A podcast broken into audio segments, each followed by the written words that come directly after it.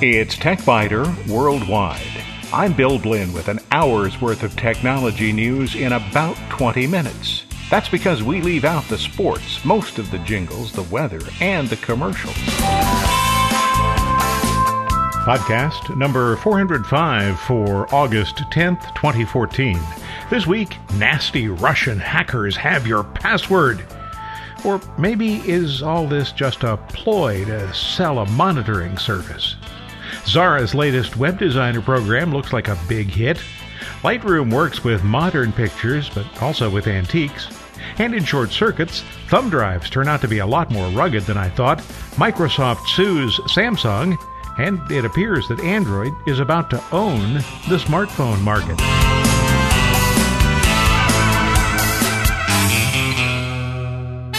So there it was in the New York Times. Russian hackers have 1 billion of our passwords. Do they have yours? The broadcast news accounts have been sufficiently breathless to cause panic. But look at it this way. There are 3 billion internet users. 1 billion passwords have been stolen. So that must mean 1/3 of all internet users are at risk. Actually, it doesn't. But that doesn't mean you should relax either. But in 2 words, don't panic. The story has been a bit overblown.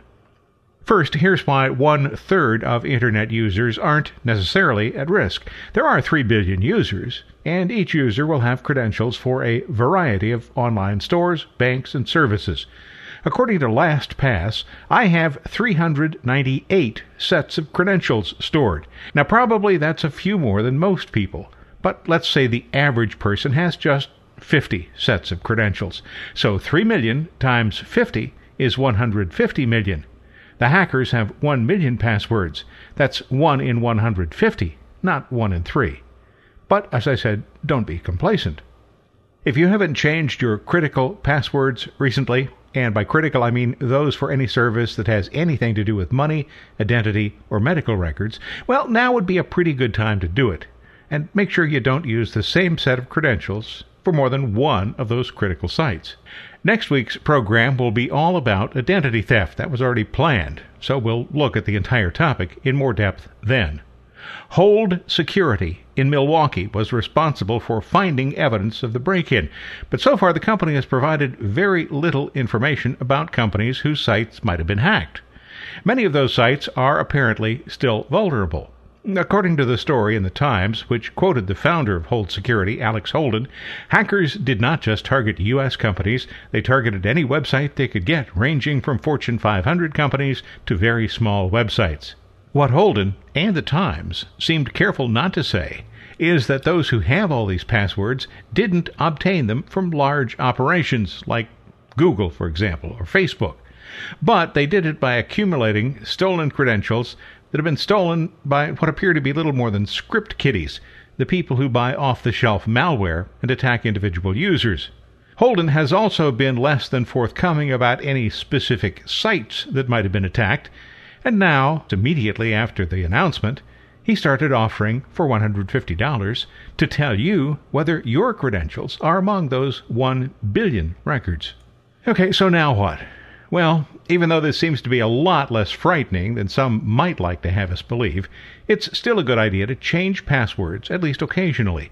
Passwords for non-critical sites like greeting cards or newspapers need not be changed because they have little or no value to thieves, but any account that deals with your financial records or medical records should be changed now.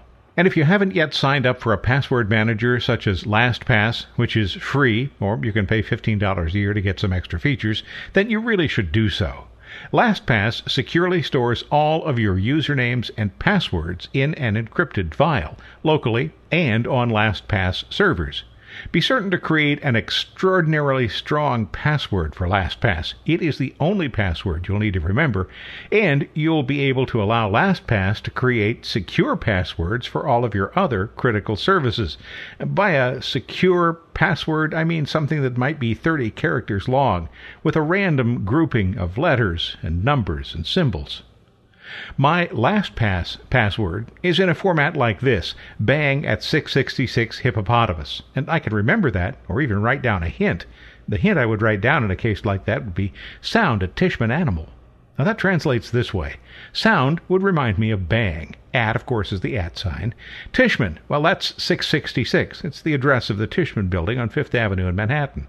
And animal? Hippopotamus. That's my favorite animal. Well, needless to say, that is not my password. Bang would not be a sound I would probably come up with if I happened to have a sound in my password, which I don't. 666 is the actual address of the Tishman Building, but I don't use that in any of my passwords either. And hippopotamus? Well, that's not really my favorite animal, so it's not in my passwords either. For more information about keeping your identity safe, be sure to check next week's program. It'll be all about identity theft.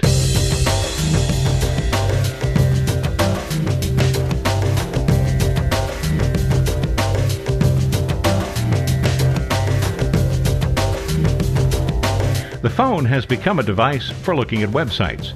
People who own smartphones may not use those phones for all their browsing, but most of them undoubtedly use the phone sometimes to view websites. And those of us who have websites need to begin to think about how those sites appear on smaller screens. Responsive sites examine the hardware they're being displayed on and then modify the code they return to the browser for the best possible result. Easy and fast are two terms that haven't been used to describe the process of creating responsive sites in the past, but Zara may be able to change that. Most commercial website development tools cheat a little bit when it comes to creating a responsive site. Instead of using what are called media query statements that call various cascading stylesheet files, they create a copy of a site and then place it in a subdirectory. Often the directory is named M, not after 007's old boss, but standing for mobile. And although this technique works, it doesn't create a truly responsive site. Zara's new website designer 10 does, and it does it in a way that just about anybody can use it. Everything is published to the same folder, along with the CSS media query statements you need to ensure that visitors see the right components. As a result, the user of a tablet who opens your site with the screen in portrait mode but then turns it to landscape mode will see the site reconfigure itself for the wider screen. Related to responsive sites are what Zara refers to as super sites. These are ideal for a site that contains only a few pages that are all about the same size. The entire site exists as a single page that can scroll vertically or horizontally, making it ideal for touch-enabled devices. As implemented by Zara, a supersite navigates instantly between pages because everything is already loaded. You can also use any of a variety of page animations that have been built with HTML5 and CSS3, so the effects will work with any modern browser. The program also makes it easy to use more than just the standard dozen or so boring web-safe typefaces. It includes the appropriate links to typefaces provided by Google. Sourcing the web fonts from Google will generally cause them to load faster than if you serve them from your own website, and because you don't have to convert text to graphics, search engines can see and index all of your text, and anyone who wants to copy and paste the text from the site can do so. Zara includes a nice selection of plugins and widgets, so you might think the program would take hours to download when you want to install it. Not so. Just the bare bones are included. All of the templates, plugins, widgets, graphics, and such, those will all be downloaded on demand when you need them. After all, there's no point in downloading 100 or more templates and all their associated code and pictures if you plan to use just 3 of them. Widgets make it easy to add information from Google Maps, Picasa photo albums and slideshows, and YouTube videos, but there are also widgets that'll help you create forms and content needed for e-commerce sites. A few of these are included in what's called the classic version, but many more come with the premium version. More about the differences and the costs in a little bit. Apple's Retina display is the first of what's called high DPI displays. These high-resolution screens work better if the site designer creates special versions of all graphics. Usually that's not quick, easy, or simple, but Zara handles the task automatically. All you have to do is select a checkbox that tells the program to create the high DPI images. It'll also create all the appropriate code, and it names the images properly so that devices that can use the high-res images will use them. So I gave it a try. Now, when reviewing earlier versions of Zara Web Designer, I've created phony websites. My favorite was called Cats and Purple. That was a site for purple cats. This time around, I had time to examine the features or to create some text and pictures for a cute phony site. I could do one or the other, not both. So this review uses one of the sample responsive site templates with just a few minimal modifications. Scrolling through the list of templates, I looked for ones marked with an R, meaning that it's a responsive site. Then double-clicking on the name of the template provides a thumbnail preview so you can figure out what you want. Once I had selected the template, right-clicking and selecting Download All made the template and all of its associated pieces available to me. Next, right-clicking the website thumbnail and selecting Open provided a starting point for the standard site and the mobile site. There are thumbnails for the starter site, individual pages, and add-on pages, widgets, graphics, and icons. My first surprise came when I changed a line of text on the main page. It's not uncommon for applications that create multiple instances of a site for the various browser sizes to require that modifications be made on each instance. But when I switched to the mobile site, the text had already been changed there. In some cases, you may need to reformat the text. For example, the text on the smaller page was actually on two lines, and if you wanted on a single line, you might need to reformat the text, make it a little bit smaller. But the text itself is there. And then I started exploring. Check out the images on the Techbyter Worldwide website. You'll see the main page that I started with, a couple of photos there and some text. And I started with the standard width view, the one you'd expect to see on a desktop or notebook computer, and possibly on a large tablet.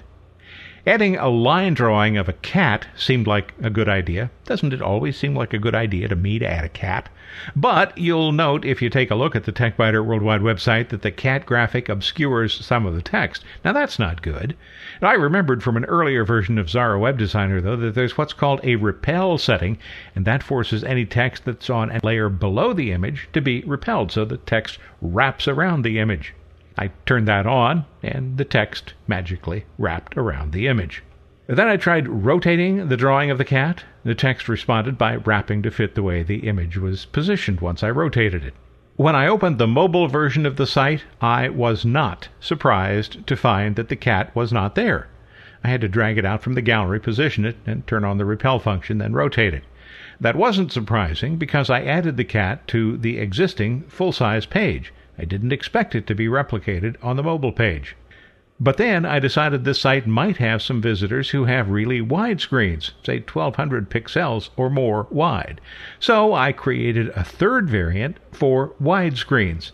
And when I opened the widescreen variant, everything from the standard site, including the cat, had been added to the new variant.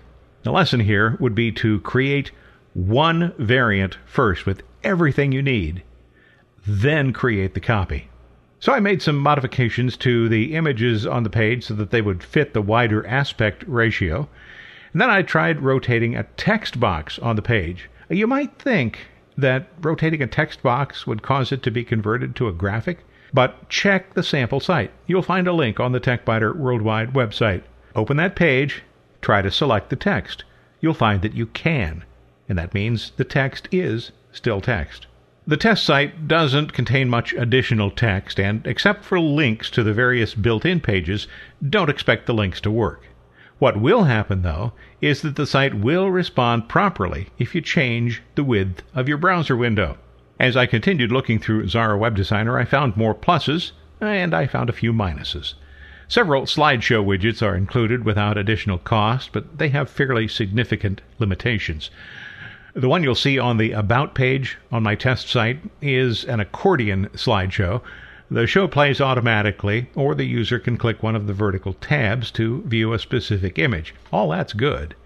The presentation is limited to 5 images. That's not really unexpected with an accordion presentation, so I don't have a problem there. But the text at the bottom of the instruction panel for the slideshow widget says that it cannot be resized. That is a problem. Or maybe it is. When I tried to implement the widget on the phone size page, it was too wide. And the result on a narrow screen is that you can't see the left edge or the right edge, and I couldn't resize it. Now, realistically, many designers would probably skip the slideshow entirely on a phone. They would probably select one of the images to display, or if it's important to show all of them, put them in a vertical line. So this really isn't a deal breaker. It would be nice, though, to have a way to resize the widgets. Another oddity, one that I reported to Zara, is that some images in the template have a mouse-over effect, and that mouse-over effect suggests that clicking should do something. The image you'll see on the Techbyter Worldwide website shows the mouse hovering beside the image. The image is in full color, and then over the image, and the image becomes washed out. Now, if this signaled that something would really happen when the user clicked the image, it'd be okay. But clicking does nothing. Whatever effect has been applied obviously can be turned off. I haven't figured out how to do it yet, but I'm sure it could be. So this isn't really a deal breaker either, but it sure could be a frustrating puzzle for a new user. I mentioned extras with a premium version. As usual, Zara Web Designer 10 is available in two versions, the basic program called Classic, $90, and the premium version, $300. If you own a previous version, you would of course expect a lower price for upgrades, and that's what you'll find in the Zara store. If you're considering Zara Web Designer and you do any amount of website design, premium is well worth the extra cost. You'll find a long list of the extra features on the Techbyter Worldwide website. There's also a free 12-month hosting package included. It's kind of interesting. It includes 1 year of site hosting for no additional charge, up to 2 gigabytes of server space, domain name registration, and up to 5 email accounts. So the bottom line for Zara Web Designer 10 is 4 cats, lots of features in an easy-to-use website designer. Despite a few minor problems, Zara Web Designer 10 is a pretty impressive application that puts a lot of power in the hands of people who are more comfortable working with words and pictures than with the somewhat arcane HTML5, CSS3, and JavaScript code. The classic version is fine for basic sites, but if you really want to get fancy, you're going to want the premium version. Additional details are available on the Zara website. There is a link from the Techbyter Worldwide website.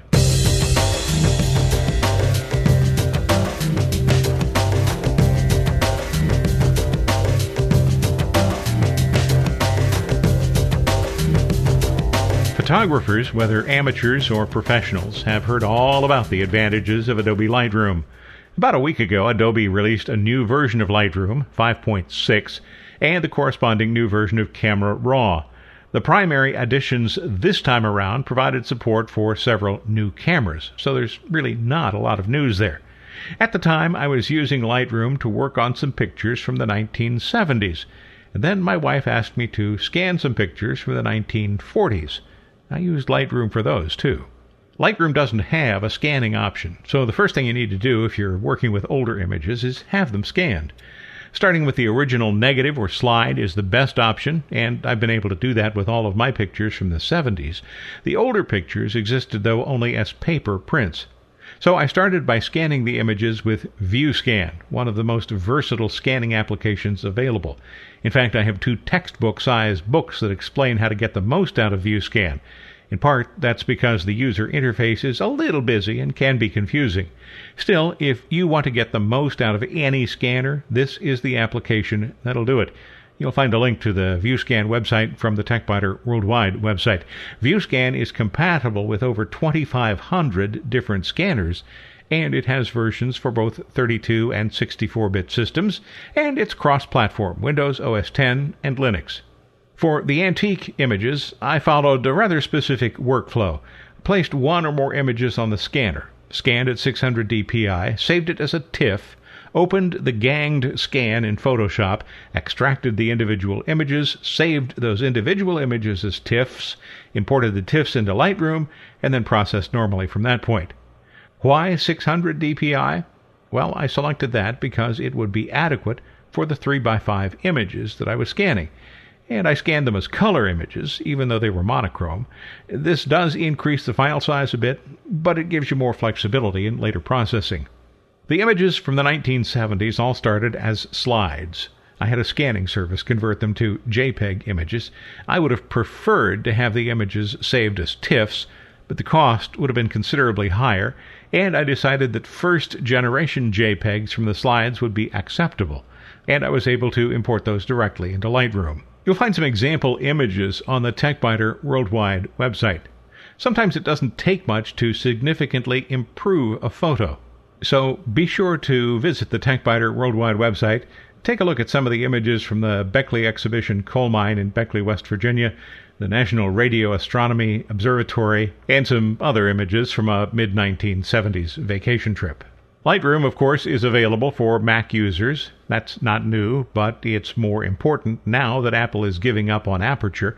The Apple product never really had the following that Lightroom developed, in part because it was available only for Macs, and in part because Lightroom is a much more capable application. To help Mac owners make the conversion from Aperture to Lightroom, Adobe has prepared a guide that explains how to migrate images from one application to the other. You can download the PDF document from the Adobe website. There's a link on the Techbyter Worldwide website. If you're willing to spend $10 a month, you'll get both the latest Creative Cloud versions of Lightroom and Photoshop. If you prefer a perpetual license, then Lightroom 5 is available that way for $150, that's a new license, or $80 for upgrades. Adobe says it does plan to continue selling Lightroom with a perpetual license, even though all other applications have moved to the Creative Cloud program. That said, $10 a month is a pretty reasonable price for the latest Creative Cloud versions of both Photoshop and Lightroom. Check out the additional details. You'll, of course, find a link on the Techbyter Worldwide website.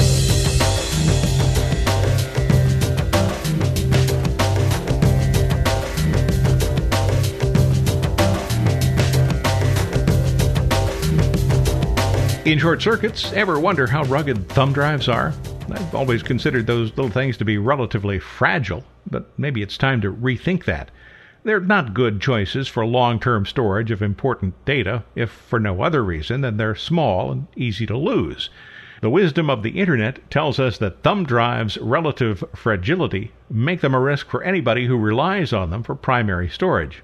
That's what my opinion had been, but certainly they're no more fragile than floppy disks of old, most of which still work, by the way, if you can find a reader for them. But last weekend convinced me that maybe these little drives are more rugged than I thought.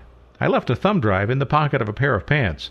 The pants went into the washer, and then into the dryer.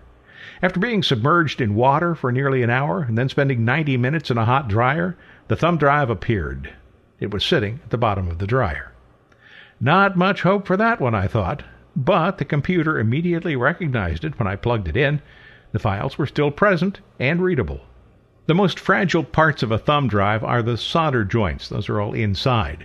Bumping or twisting a drive could put needless pressure on the joints. Cracked solder joints will, of course, eventually cause the flash drive to fail. A power surge could cause a flash drive to fail. Likewise, if the computer is attacked by a virus while a flash drive is connected, well, then the flash drive is also going to be subject to attack and may become damaged. These threats are all worth considering, but they're no different than the threats that affect any other storage device. Thumb drives are still not the medium I would want to use for backup or any other kind of long-term storage, but at least I know they're a lot less fragile than I thought.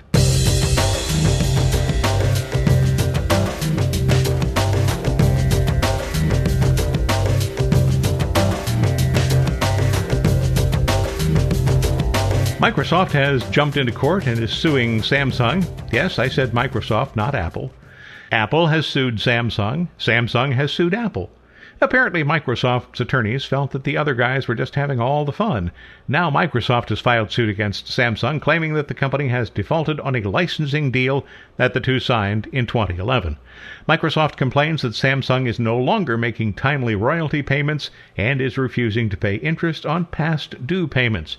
The agreement 3 years ago regulated how Samsung could use Microsoft's intellectual property in Android smartphones and tablets. In addition to suing Samsung, Microsoft has even provided the reason it feels Samsung is not keeping its part of the deal.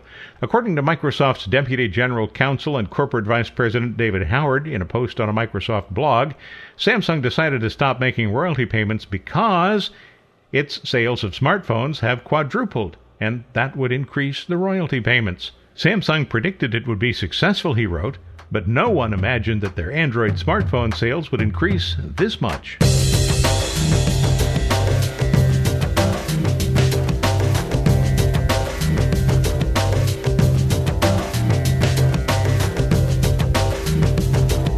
And speaking of Android smartphones, with sales of Apple and Microsoft phones falling, and sales of BlackBerry devices all but non-existent, Android has now reached 85% market share in the smartphone market, this according to Strategy Analytics. A total of just over 295 million smartphones were shipped in the previous quarter, and Android's gains came at the expense of iPhones and Windows phones. Android increased market share from slightly over 80% in the second quarter last year to just under 85% in this year's second quarter. Apple's share dropped from more than 13% to less than 12%, and Microsoft dropped from about 4% to less than 3%. BlackBerry took the largest tumble, though, from 2.4% down to just 0.6%. Other brands of smartphones stayed even at about 0.2%. Linda Sui at Strategy Analytics says the global smartphone shipments grew 27% annually from 233 million units in the second quarter of 2013 to 295 million in the second quarter of 2014. But she noted that they estimate worldwide smartphone growth has halved during the past year, from 49% a year ago to 27% today.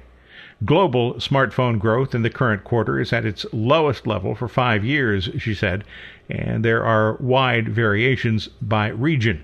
For example, Africa and Asia are booming, North America and Europe are maturing. Samsung kept its commanding OEM market share lead at 25.2%, but that figure was significantly lower than last year during the same quarter. Apple had 11.9%, Chinese giant Huawei had 6.8%, and three others rounded out the top of the list, all around 5%. Samsung continues to be the leader in sales, and Neil Mostyn, the executive director at Strategy Analytics, said he doesn't hold out a lot of hope for Microsoft or Apple. Rival OS vendors are going to have to do something revolutionary to overturn Android's huge lead in smartphone shipments, he said. And Apple's push into the big screen phablet market and Firefox's expansion into the ultra-low-cost smartphone market later this year are the only major threats to Android's continued growth at this stage.